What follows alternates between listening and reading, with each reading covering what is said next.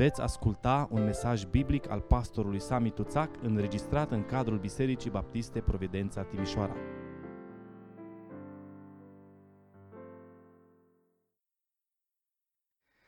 Bună seara tuturor! Bine ați revenit împreună cu noi la serviciul acesta online. Dați-mi voie să vă salut și în seara aceasta cu același salut frumos și plin de credință și plin de speranță. Hristos a înviat. El este viu în vecii vecilor, binecuvântat să-i fie numele. Și așa cum am cântat împreună cu tinerii noștri, El, Hristos cel viu, este sprijinul nostru în fiecare zi, chiar și în vremea aceasta care o trăim acum și care uneori pare că e plină de confuzie, parcă nu știm exact și unele lucruri chiar nu le știm, nu știm ce se va întâmpla peste următoarele 2 săptămâni. Bine ați venit din nou împreună cu noi, Dumnezeu să vă binecuvinteze pe toți. Am vrea ca și în seara aceasta să ne apropiem împreună de cuvântul lui Dumnezeu, am vrea să ne închinăm înaintea lui Dumnezeu și vă încurajez să fiți participanți, chiar dacă suntem împrăștiați, chiar dacă suntem în casele noastre. Vă invit să fim participanți, să cântăm împreună, să ascultăm cu atenție cuvântul lui Dumnezeu. Vă încurajez chiar să vă luați notițe. Acum sigur că aveți și avantajul că puteți revedea de mai multe ori un mesaj, dar obiceiul de a lua notițe este un obicei foarte bun și vă încurajez la asta.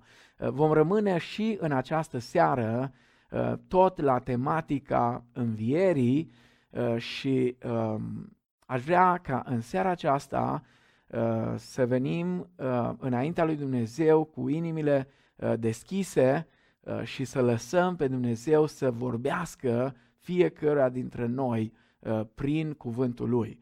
Vă invit să deschidem Sfânta Scriptură și aș vrea să citim împreună în seara aceasta din 1-a epistolă a Apostolului Pavel către Corinteni, capitolul 15, vom citi de la versetul 12 și până la versetul 23. Iar dacă se propovăduiește că Hristos a înviat din morți, cum zic unii dintre voi că nu este o înviere a morților? Dacă nu este o înviere a morților, nici Hristos n-a înviat. Și dacă n-a înviat Hristos, atunci propovăduirea noastră este zadarnică. Și zadarnică este și credința voastră. Ba încă noi suntem descoperiți și ca martori mincinoși al lui Dumnezeu, fiindcă am mărturisit despre Dumnezeu că El a înviat pe Hristos când nu l-a înviat, dacă este adevărat că morții nu înviază. Căci dacă nu înviază morții, nici Hristos n-a înviat. Și dacă n-a înviat Hristos, credința voastră este zadarnică, voi sunteți încă în păcatele voastre și prin urmare și cei ce au adormit în Hristos sunt pierduți. Dacă numai pentru viața aceasta ne-am pus nădejdea în Hristos, atunci suntem cei mai nenorociți dintre toți oamenii. Dar acum Hristos a înviat din morți, pârga celor adormiți. Căci dacă moartea a venit prin om, tot prin om a venit și învierea morților. Și după cum toți mor în Adam, tot așa toți vor învia în Hristos. Dar fiecare la rândul cetei lui. Hristos este cel dintâi rod, iar apoi la venirea lui cei ce sunt ai lui Hristos. Amin. Vă invit să ne rugăm împreună și apoi să cântăm și să lăudăm împreună pe Dumnezeu cu o cântare deosebită. Tată care ești în ceruri, venim din nou înaintea Ta în seara aceasta și îți mulțumim pentru că din nou putem să stăm în fața cuvântului Tău. Doamne, vorbește-ne, Te rugăm și în seara aceasta. Mă rog să ne deslușești clar cuvântul Tău. Doamne, credința noastră vrem să fie întărită în seara aceasta, vrem să înțelegem din cuvântul Tău importanța mesajului învierii pentru viața creștină, pentru trăirea creștină. Mă rog să binecuvintez pe toți cei care sunt împreună cu noi în seara aceasta, mă rog să-i binecuvintez pe cei care în zilele următoare vor urmări serviciul acesta. Doamne, dacă este cineva între cei care privesc și se confruntă cu probleme, cu nevoi, Doamne, Te rog să Te atingi de fiecare, Te rog să aduci rezolvare, Te rog, Doamne, să mărești credința celor care sunt slabi în credință, Te rog să încurajezi pe cei care sunt descurajați, să-i ridici pe cei care sunt căzuți, să întărești pe cale, Doamne, pe cei care stau statornici, să fie și mai statornici, și vrem, Doamne, ca numele Tău să fie lăudat, mărit și înălțat, pentru că Tu ești Domnul domnilor, Împăratul împăraților și Regele regilor, binecuvântat să fii în veci. Amin.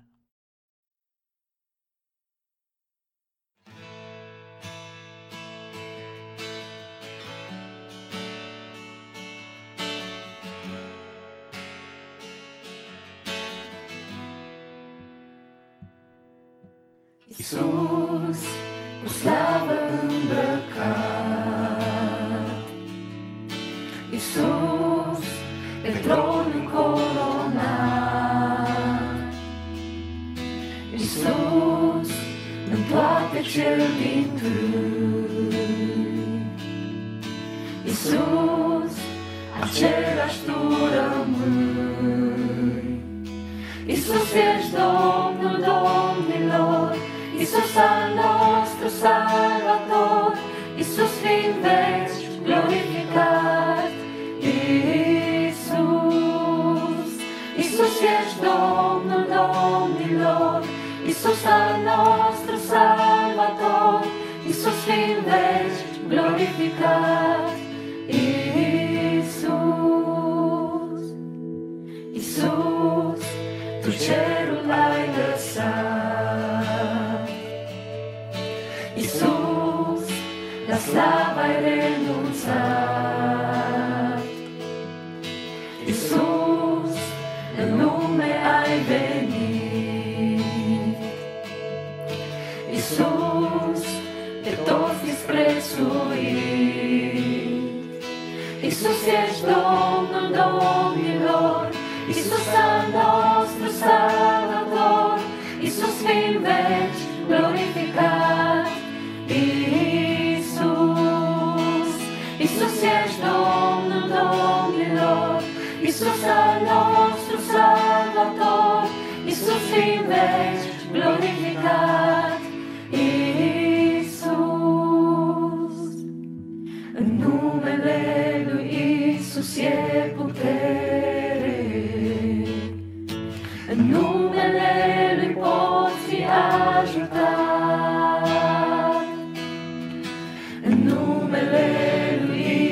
e putere, în numele Lui poți vindeca,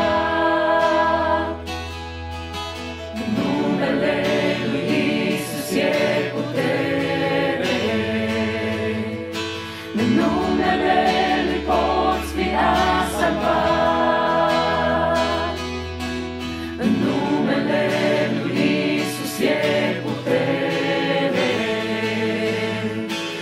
Domnul biruința câștigat, Iisus ești Domnul domnilor, Iisus al nostru salvator, Iisus fiind veci glorificat, Iisus. Iisus ești Domnul domnilor, Iisus al nostru salvator, Iisus fiind veci glorificat, Iisus. Iisus, ce mult Tu ne-ai iubit, Iisus, pe cruce ai murit, Iisus, trei zile îngropat, Iisus, din morți ai înviat, Iisus ești Domnul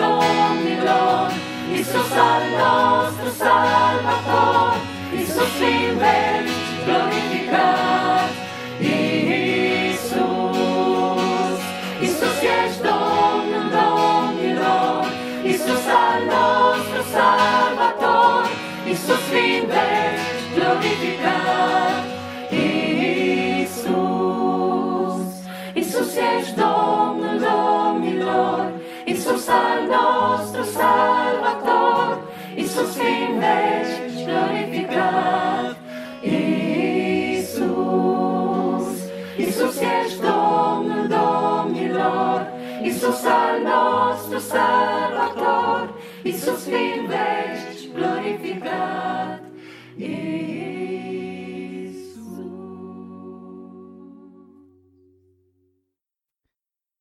În capitolul 15 din întâia epistolă a apostolului Pavel către Corinteni avem cea mai clară prezentare a subiectului învierii. Se pare că printre corinteni s-au strecurat unii care propagau învățătura că nu este posibilă învierea trupească. Apostolul Pavel atrage însă atenția că dacă nu este o înviere a morților, atunci sunt câteva consecințe. Și sunt cel puțin 5 consecințe pe care apostolul Pavel le enunță în pasajul citit de la versetul 12 până la versetul 23. El spune, dacă nu este sau dacă se propovăduiește că nu este o înviere a morților, atunci nici Hristos n-a înviat, spune el în versetul 13 și în versetul 16. Dacă nu este o înviere a morților, atunci spune, predicarea noastră ar fi lipsită de substanță sau chiar falsă, spune Pavel în versetul 14. Dacă nu este o înviere a morților, credința noastră ar fi întemeiată pe o impostură. Versetul 14 și 15. Apoi spune, dacă nu este o înviere a morților, am fi niște oameni iremediabil pierduți. Versetul 17 și 18 spune, voi sunteți încă atunci în păcatele voastre. Și ultima consecință, spune Pavel, dacă nu este o înviere a morților, atunci am fi cei mai nenorociți dintre oameni.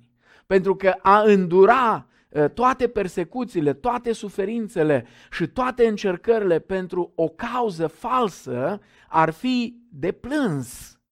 Numai că apostolul Pavel nu se oprește doar la argumentarea aceasta și la prezenta consecințele care ar decurge din adevărul acesta propagat de unii, care de fapt era o minciună, și anume că nu există învierea morților. El spune, dar acum Hristos a înviat din morți, pârga celor adormiți.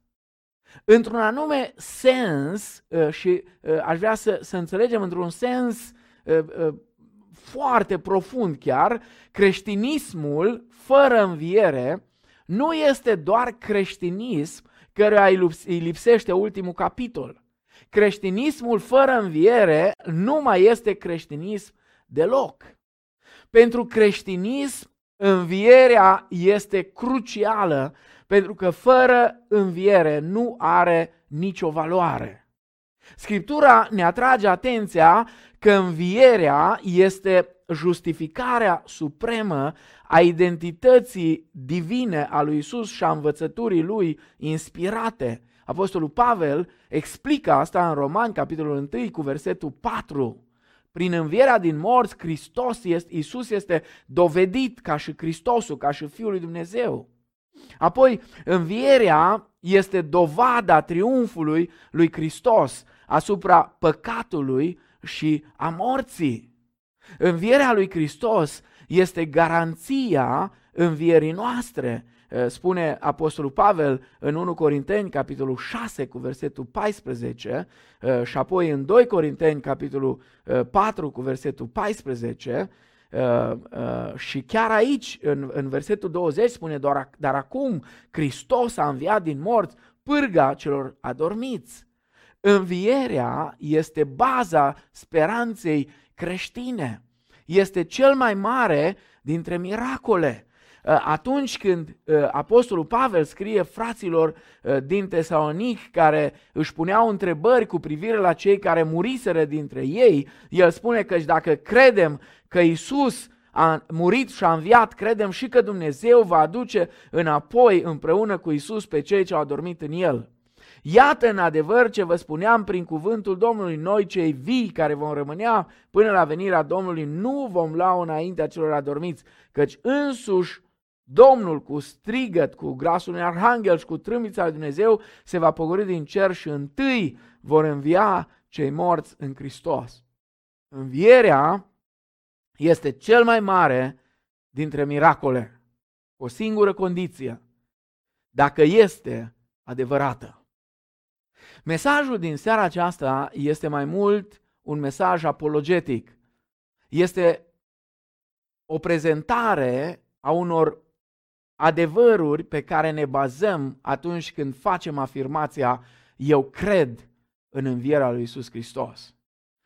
Este o serie, o punere împreună a unei serii de dovezi extraordinare care le avem atunci când răspundem celor care ne acuză că numai proștii cred, că numai cei care sunt retrograzi cred în învierea lui Hristos. Așa că întrebarea la care aș vrea, sau întrebările la care aș vrea să răspundem în seara asta sunt acestea. Pot să cred în învierea lui Iisus fără să fiu considerat un retrograd sau un prost? Și cealaltă întrebare, de ce cred în învierea lui Hristos? Care sunt dovezile? Și aș vrea să vă spun că ne vom uita la 7 dovezi, la 7 adevăruri pe care ne bazăm atunci când afirmăm credința noastră în învierea lui Iisus Hristos și va fi o prezentare detaliată în seara aceasta, dar de asemenea vom pregăti și o prezentare mai scurtă a acestor 7 dovezi și săptămâna aceasta în care am intrat, probabil vineri seara, dar vă vom anunța din timp,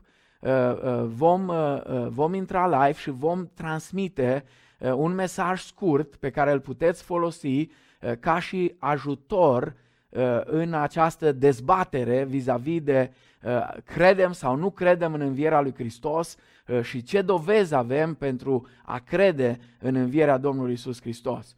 Voi încerca prezentarea mesajului din seara aceasta într-o manieră foarte scurtă, clară, practică, pe care o puteți folosi ca și un material atunci când doriți să vă pregătiți ca să dați răspuns celor care vă cer socoteală de credința voastră.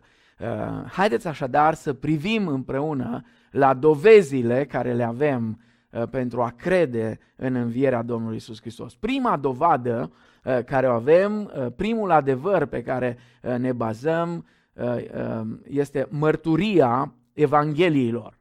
Evangheliile conțin o amplă mărturie despre învierea Domnului Iisus Hristos.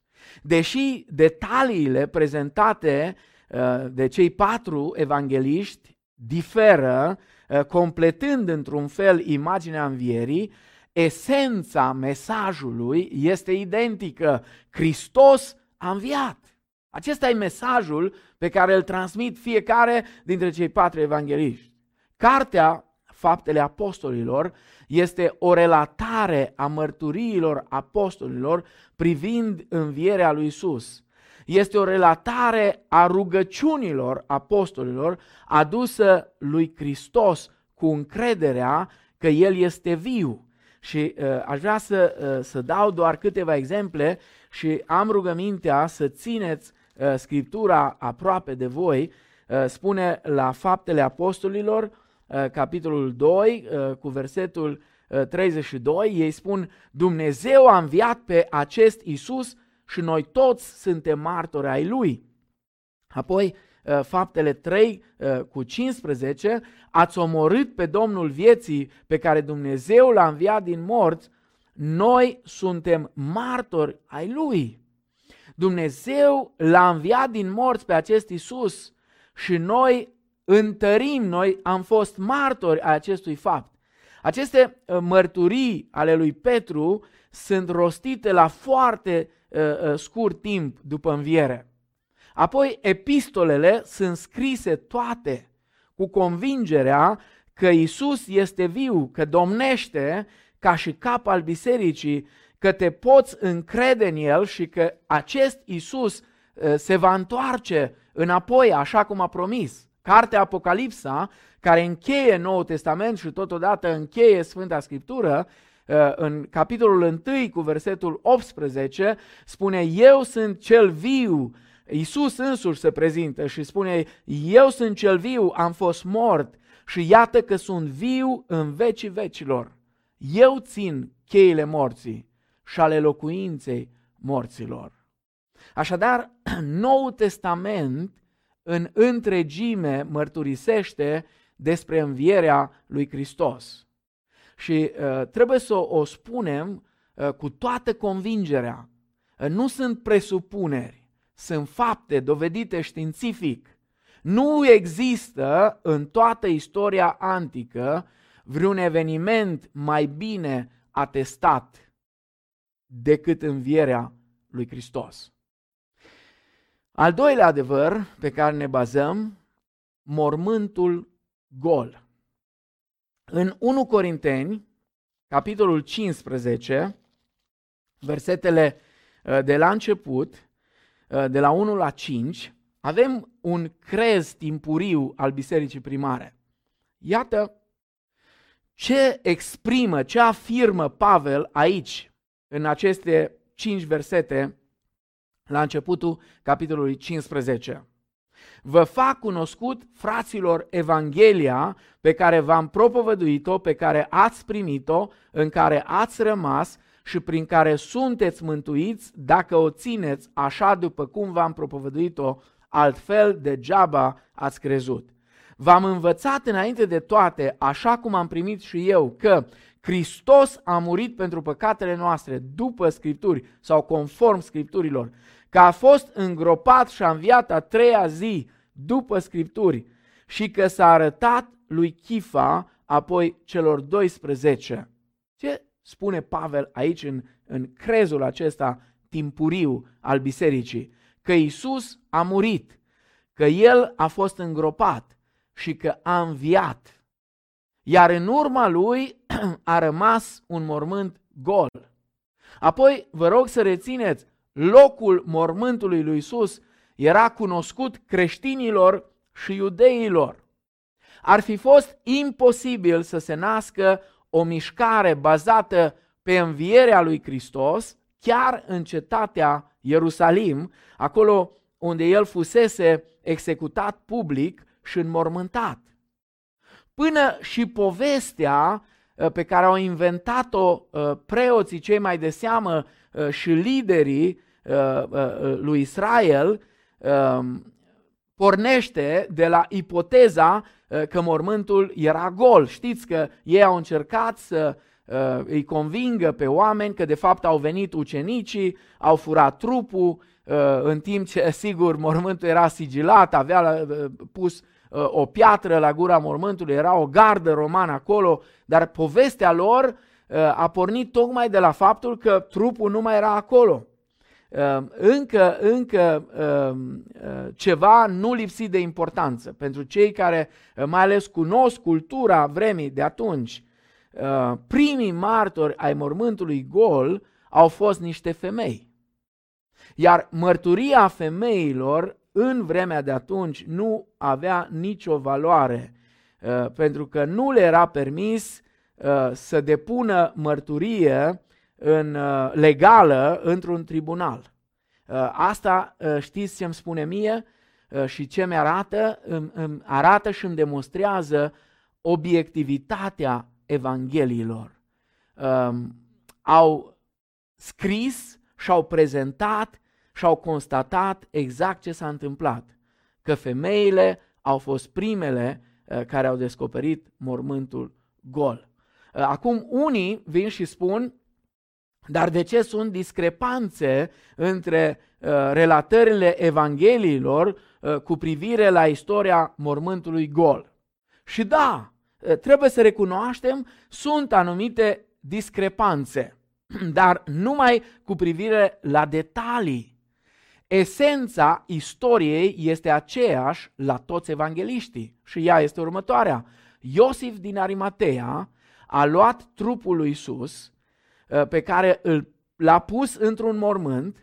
Mormântul este vizitat de dimineață, în duminica de după răstignire, de un grup restrâns de femei care descoperă că mormântul este gol. Asta spun toți cei patru evangeliști, chiar dacă detaliile diferă, esența mesajului este aceeași. Dați-mi voie să vă dau un exemplu. Știu că nu sunteți mulți mari amatori de istoria antică, dar cu siguranță toți am învățat la școală istoria antică.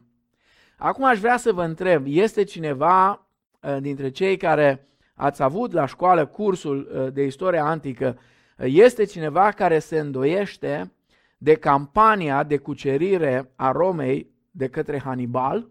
Nu cred.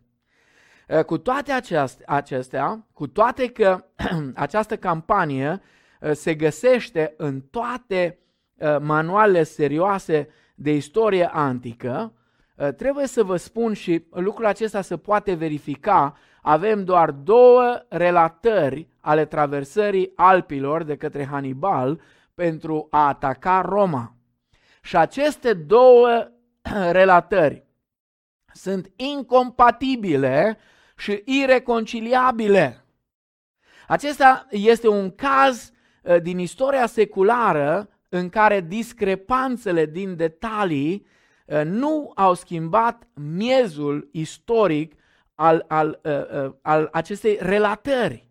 Acum, dacă aplicăm aceleași criterii care sunt în general aplicate oricărei surse a literaturii antice, există o singură concluzie. Mormântul a fost gol. Al treilea adevăr, a treia dovadă care o avem, mulțimea aparițiilor. Aici, în 1 Corinteni 15, apostolul Pavel spune, și nu numai aici, o să vedem imediat, că Iisus, după ce a înviat, s-a arătat ucenicilor săi. Acum, dați-mi voie să vă împărtășesc o întâmplare din secolul trecut, care s-a petrecut în America, în statul Alabama. În anul 1963, niște rasiști albi din Alabama au aruncat o bombă într-o biserică a negrilor. 4 fete au fost ucise. Una dintre ele, pe numele ei Gary Collins, a fost îngropată în Birmingham, Alabama. Ani de zile membrii familiei au mers la mormânt, au dus flori, au plâns. În anul 1978 au hotărât să exhumeze trupul fetei pentru a-l îngropa într-un alt cimitir. Acum, când lucrătorii trimiși s-au dus să scoată trupul, au făcut o descoperire care i-a zdruncinat cu totul. Mormântul era gol. Sigur, s-au ridicat multe ipoteze. Se pare că piatra funerară a fost ridicată într-un loc greșit, dar în efortul de a stabili ce s-a întâmplat, nimeni n-a sugerat vreodată că această tânără ar fi înviat și ar fi continuat să trăiască pe pământ. De ce? Pentru că mormântul gol în sine nu înseamnă înviere. În crezul acesta din 1 Corinteni, capitolul 15, apostolul Pavel spune că Iisus a murit, a fost îngropat, a înviat și s-a arătat deseori. În Faptele Apostolilor, capitolul 1 cu versetul 3, Luca ne spune că li s-a arătat deseori timp de 40 de zile. De 5 ori cel puțin li s-a arătat numai în prima zi, începând cu Maria Magdalena și apoi continuând cu femeile și cu Simon Petru și cu cei doi care mergeau înspre Emaus și apoi seara tuturor ucenicilor. Sunt unii care au spus că arătările acestea sunt povești sau legende. Dar vă rog să rețineți, dacă Hristos a murit pe cruce în public și dacă mormântul este gol, povestea cu legenda ar fi legendă. Pentru că dacă învierea lui Hristos ar fi o simplă legendă, mormântul ar avea ocupant. Dar în dimineața Paștelui, îngerul a spus: nu este aici, a înviat după cum zisese. Sunt alții care au spus: ucenicii lui Iisus au avut halucinații. Gary Collins, unul dintre cei mai faimoși psihologi ai Americii, unele din cărțile lui sunt traduse și în limba română. Omul acesta explică într-una din cărțile lui cum este cu halucinațiile. Și dați-mi voie să citez. Gary Collins spune așa: halucinațiile sunt fenomene individuale prin natura lor. Numai o singură persoană poate avea o halucinație la un moment dat. Cu siguranță nu pot fi văzute de un grup de oameni și nu este posibil nici ca o persoană să inducă o halucinație altei persoane, deoarece halucinațiile există doar în acest sens subiectiv, personal. Este evident că alții nu pot fi martori la ele. Și încă ceva, tot Gary Collins notează: halucinațiile sunt relativ rare și sunt cauzate în general de consumul de droguri sau de privațiuni corporale. Pavel atrage atenția nu doar că s-a arătat mai multor oameni pe rând, ci și asupra faptului, spune el în versetul 6, zice din 1 Corinteni 15, după aceea s-a arătat la peste 500 de frați deodată, dintre care cei mai mulți sunt încă în viață, iar unii au adormit. S-a arătat la 500 deodată și atrage atenția că unii erau încă în viață atunci când el scria cuvintele acestea și ar fi putut să infirme cele spuse de către Pavel. Acum dați-mi voie să vă spun ceva și mergem mai departe la următorul adevăr, la următoarea dovadă. E mult mai greu să credem că timp de 40 de zile niște oameni provenind din medii sociale diverse, cu temperamente diferite, în locuri diferite, au avut cu toții halucinații, decât să credem simplu ceea ce spune Scriptura: a înviat Domnul și s-a arătat lui Simon. Asta înseamnă că dacă Iisus a murit pe cruce și apoi unii l-au văzut viu, înseamnă că el a înviat, întrucât morții în mod normal nu se arată celor vii. A patra dovadă care o avem și care întărește credința noastră în învierea lui Hristos sunt martirii pentru credință. Evangheliile notează că atunci când Domnul Iisus a fost arestat, ucenicii lui au fost terminați, au fost descurajați, au fost deprimați. Gândiți-vă numai la cei doi care mergeau înspre Emaus, nu mai aveau nicio speranță, ei vorbeau totul a trecut, noi trăgeam nădejde că El va mântui pe Israel. Apoi însă, după o scurtă perioadă de timp, își părăsesc ocupațiile și revin în forță, proclamând că Iisus este Mesia, unsul lui Dumnezeu, care a murit pe cruce, dar care a înviat și care a fost văzut de către ei, Faptele Apostolilor, capitolul 3, cu versetul 15. Și pentru mesajul acesta au fost bătuți, au fost chinuiți, au fost ridiculizați, au fost învinuiți, au fost închiși. De-a lungul secolilor au fost mulți oameni gata să moară pentru convingerile lor. Dar gândiți-vă, ei nu doar credeau că Iisus a înviat, ei știau lucrul acesta în mod cert, pentru că s-au întâlnit cu El. Oamenii sunt gata să moară pentru convingerile lor, dacă știu că sunt adevărate. Dar nu vor muri dacă știu că sunt false. Dacă n-ar fi fost siguri de învierea lui Hristos, nu s-ar fi lăsat torturați și apoi omorâți. Istoria spune foarte clar. Cu excepția lui Ioan, care a fost exilat pe insula Patmos și de care nu se știe sigur cum și-a încheiat viața, toți ceilalți apostoli au murit ca martiri. Și chiar există anumite mărturii care spun că în final și Ioan a murit tot în felul acesta.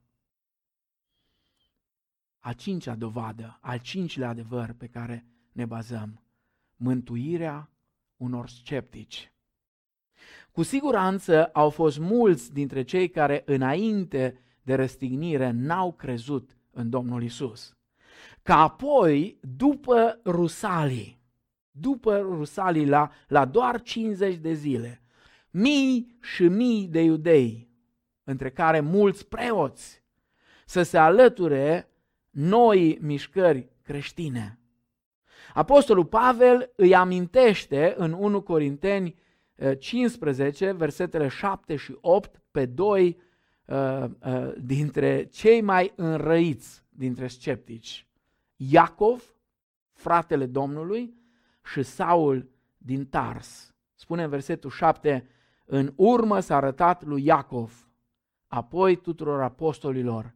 După ei toți, zice Pavel, ca unei stârpituri, mi s-a arătat și mie.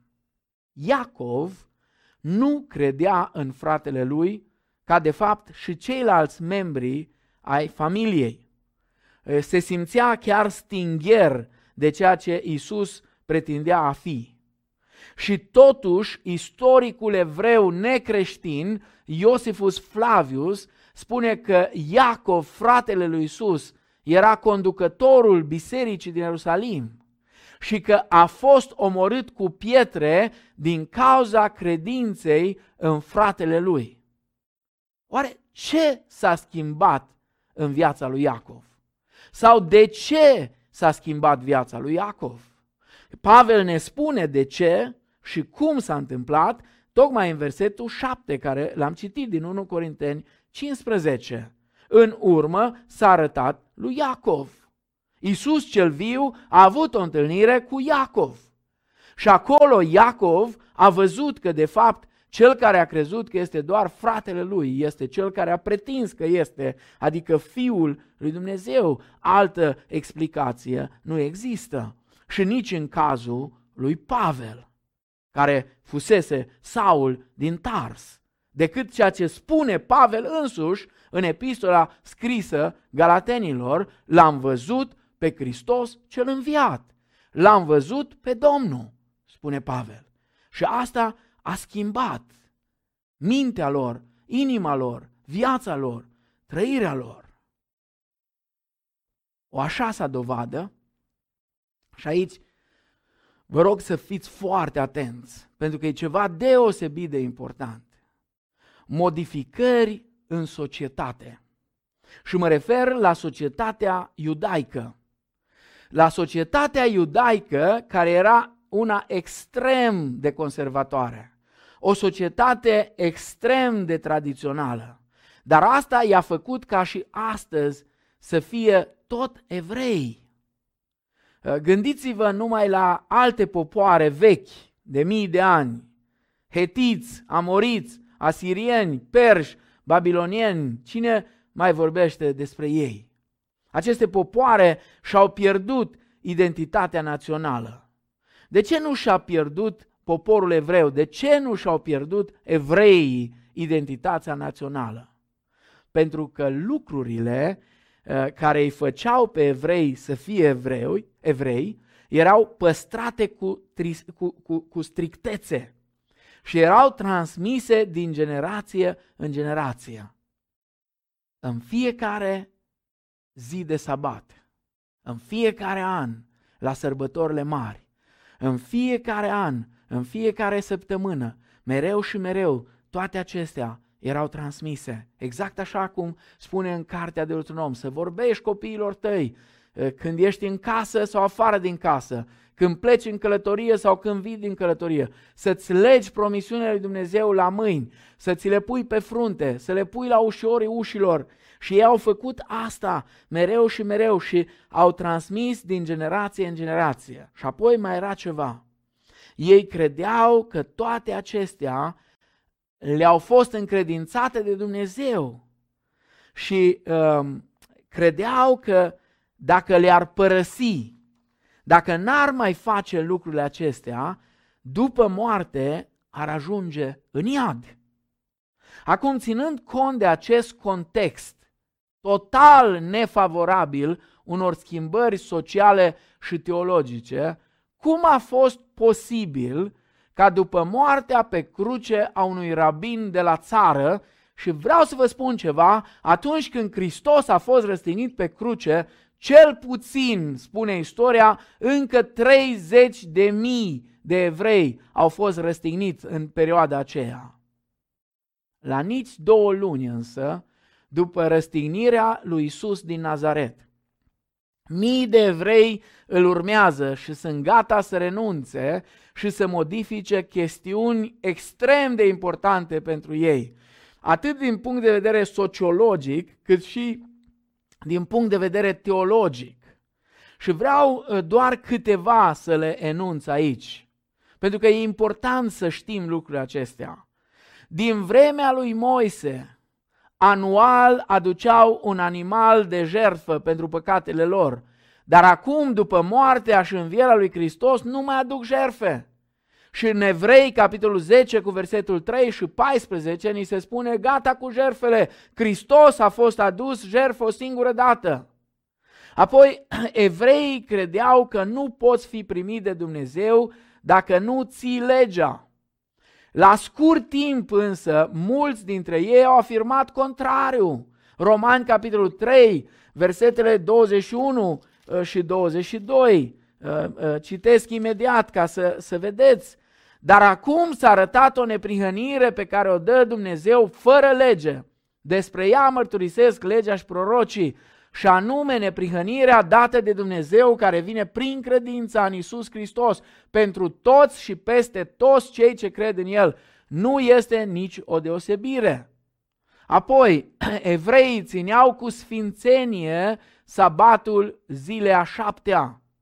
Și acum, brusc, după 1500 de ani, creștinii evrei încep să se închine în prima zi a săptămânii, adică ziua de duminică, cum o numim noi. De ce? Pentru că era ziua în care a înviat Hristos. Apoi, mai era ceva. Evreii erau monoteiști, deși cea mai mare parte a societății de atunci, a lumii de atunci, era politeistă, adică se închinau la mai mulți dumnezei. Evreii erau monoteiști și nu puteau accepta că Dumnezeu ar putea fi și ar putea avea în același timp și un fiu și așa mai departe. Și totuși îi se închină lui Iisus ca Dumnezeu și afirmă că în nimeni altul nu este mântuire. În nimeni altul nu este mântuire decât în Fiul lui Dumnezeu, în Iisus Hristos. Încă ceva, evreii credeau într-un Mesia războinic și care nu moare. Creștinii prezentau un Mesia care a suferit și a murit.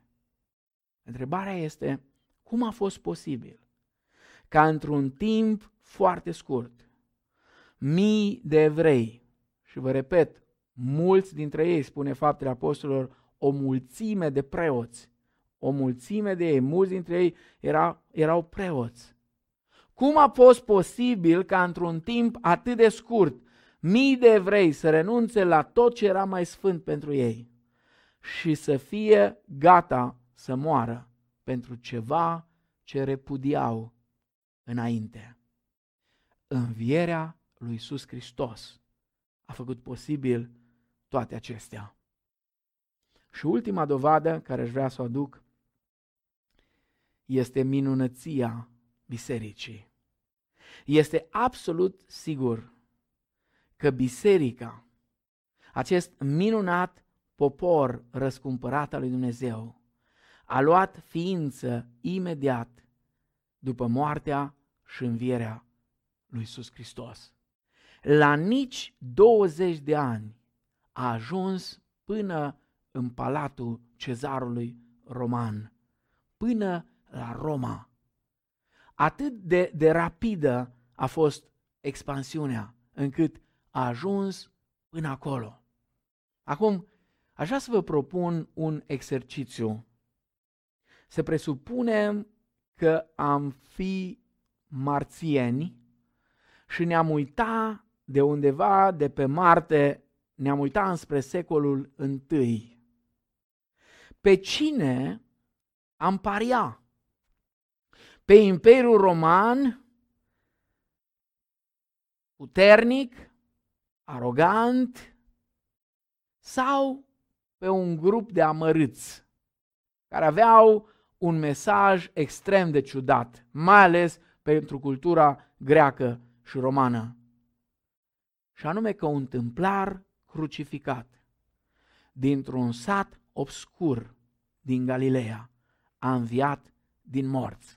Spuneți, pe cine ați fi pariat? Pe Cezar sau pe acești amărâți? Astăzi însă, după 20 de secole, ne numim copiii Petru, Pavel, Ioan, Andrei, iar câinii îi numim Cezar, Nero. Aș vrea să închei, nu înainte de a vă spune că n-am prezentat aceste dovezi copleșitoare pentru că aș fi avut nevoie de ele, ci doar pentru că am dorit să scot la iveală ignoranța a milioane și milioane de oameni care resping mesajul învierii lui Hristos. Și vreau să vă spun, înainte de a încheia, că mai există un adevăr, unul fantastic, și anume întâlnirea continuă cu Hristosul înviat a mii și milioane de oameni în fiecare zi. Oameni care au fost schimbați, care sunt schimbați, care sunt transformați.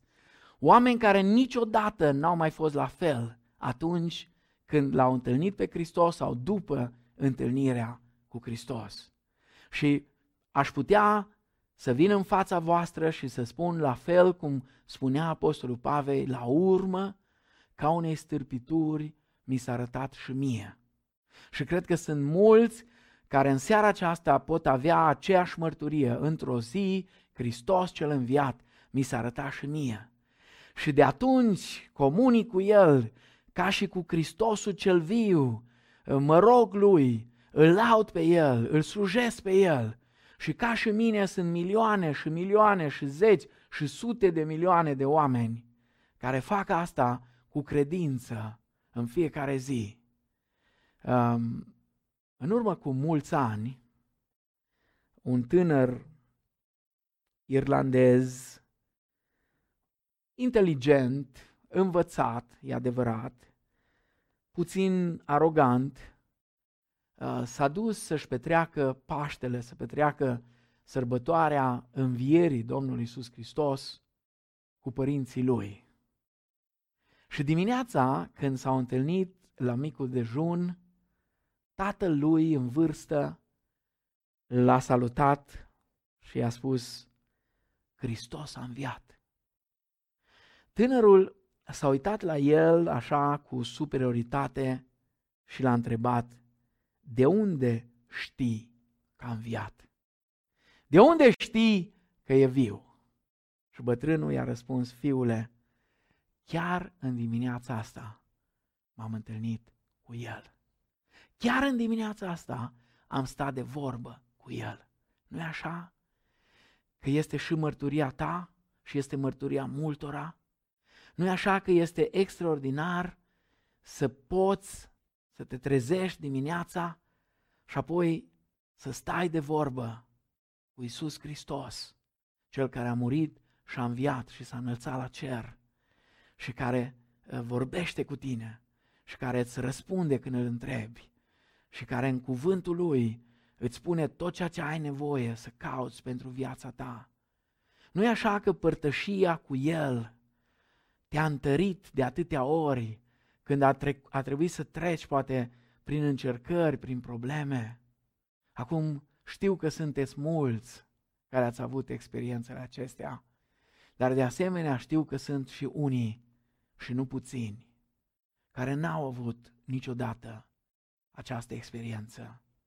Dă-mi voie să spun, nu poți afirma, nu cred, pentru că nu am dovezi. Există mai multe dovezi despre învierea lui Hristos din morți decât despre oricare alt eveniment petrecut în antichitate.